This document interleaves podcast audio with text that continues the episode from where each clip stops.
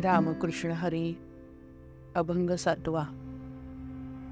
श्री भगवान उवाच ऐका मग बोले पार्थासे अनंत आता योगयुक्त झालासी तू तरी जेणे ज्ञाने समग्राते मज अर्जुना सहज जाळशील विज्ञानासहित ज्ञान ते सांगेन. तळ हाती जाण रत्न जैसे करावे ते काय जाणवणे विज्ञान ऐसे तुझे मन सांगे जरी. तरी आधी तेची जाणणे निशंक असे आवश्यक सर्व थैव.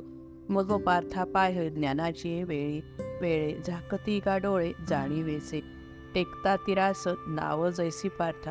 डाळेना सर्वथा स्वभावेची प्रवेशेना जेथे तैसी ती जाणीव. मागे वळे धाव विचाराची.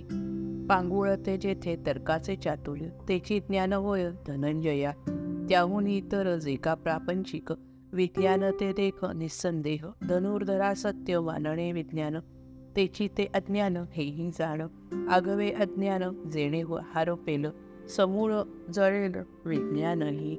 आणि ते ज्ञान सर्वथा आपण स्वरूपे होऊन राहू जेणे.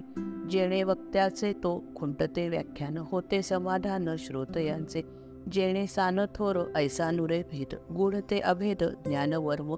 तेची आता बोली होईल प्रकट ऐसे बोल स्पष्ट बोले न मी घडता चिंजाचे अल्पही दर्शन मनोरथ पूर्ण होती भोऊ लाभावे हे ज्ञान तीव्र इच्छा ऐसी दरोनी मानसी झटे जोका पार्था सहस्रात ऐसा एखादाच आढळे यत्नशील ऐशा यत्नशीला माझारीही कोण माझारीही कोणी होय पूर्ण ज्ञानी विरळाच.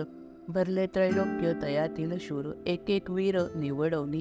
लक्षावधी सेना उभारे तिसाच परी एखादाच तया माझी सा साहूने खडगाचे घावरणांगणी बैसे सिंहासनी जयश्रीच्या. तैसे कोट्यावधी रिगती साधक महापुरी देख अस्थेचिया परी एखादाच गाठतो संचार.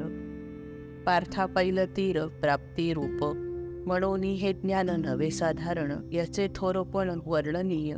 परी परी करू पुढे तयाचे वर्णन. प्रस्तुत विज्ञान ऐके आता. महत्त्वादिक पार्था माझी माई. जैसी पड छाया. माफ करा. महत्त्वादिक पार्था माझी माया. जैसी पड छाया निजांगाची. मूळ मायेते या प्रकृती हे नाव. अष्टविध भाव.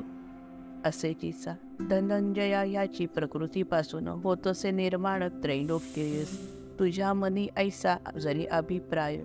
कैसी भिन्न होय अष्टराही तरी तेची आता ऐके मी ऐक विवेचन. सांगत असे भिन्न आठी भाग. व्योम वायू तेज उदक धरणी मन बुद्धी आणि अहंकार. पार्था आठांची या जिका साम्यावस्था प्रकृती ती श्रेष्ठा दुजी माझी पराप्रकृती ते जैसे जीव ऐसे नाव. जडा ते सजीव करी जिका.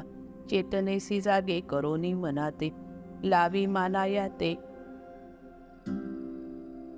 शोकोमोह हिचे सान सन्निधान या ज्ञान होतसे उत्पन्न बुद्धी अंगी अहंकाराची या कौशल्ये संपूर्ण जगासी धारण धारण करी हीच स्थूळ प्रकृतीशी कौतुके संयुक्त. पार्था जेव्हा होतो प्रकृती ही प्राणीवर्गरूप नाण्यांची केवळ तेव्हा टांकसळ तेव्हा टांकसाळ सुरू होय.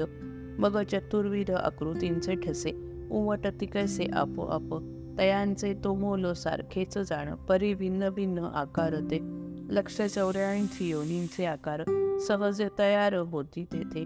ऐसे आणि कही आकार ते किती नेणो तयामिती पंडूस होता ऐशा असंख्यात आकृतींनी सारा मायेचा गाभारा भरे कैसा.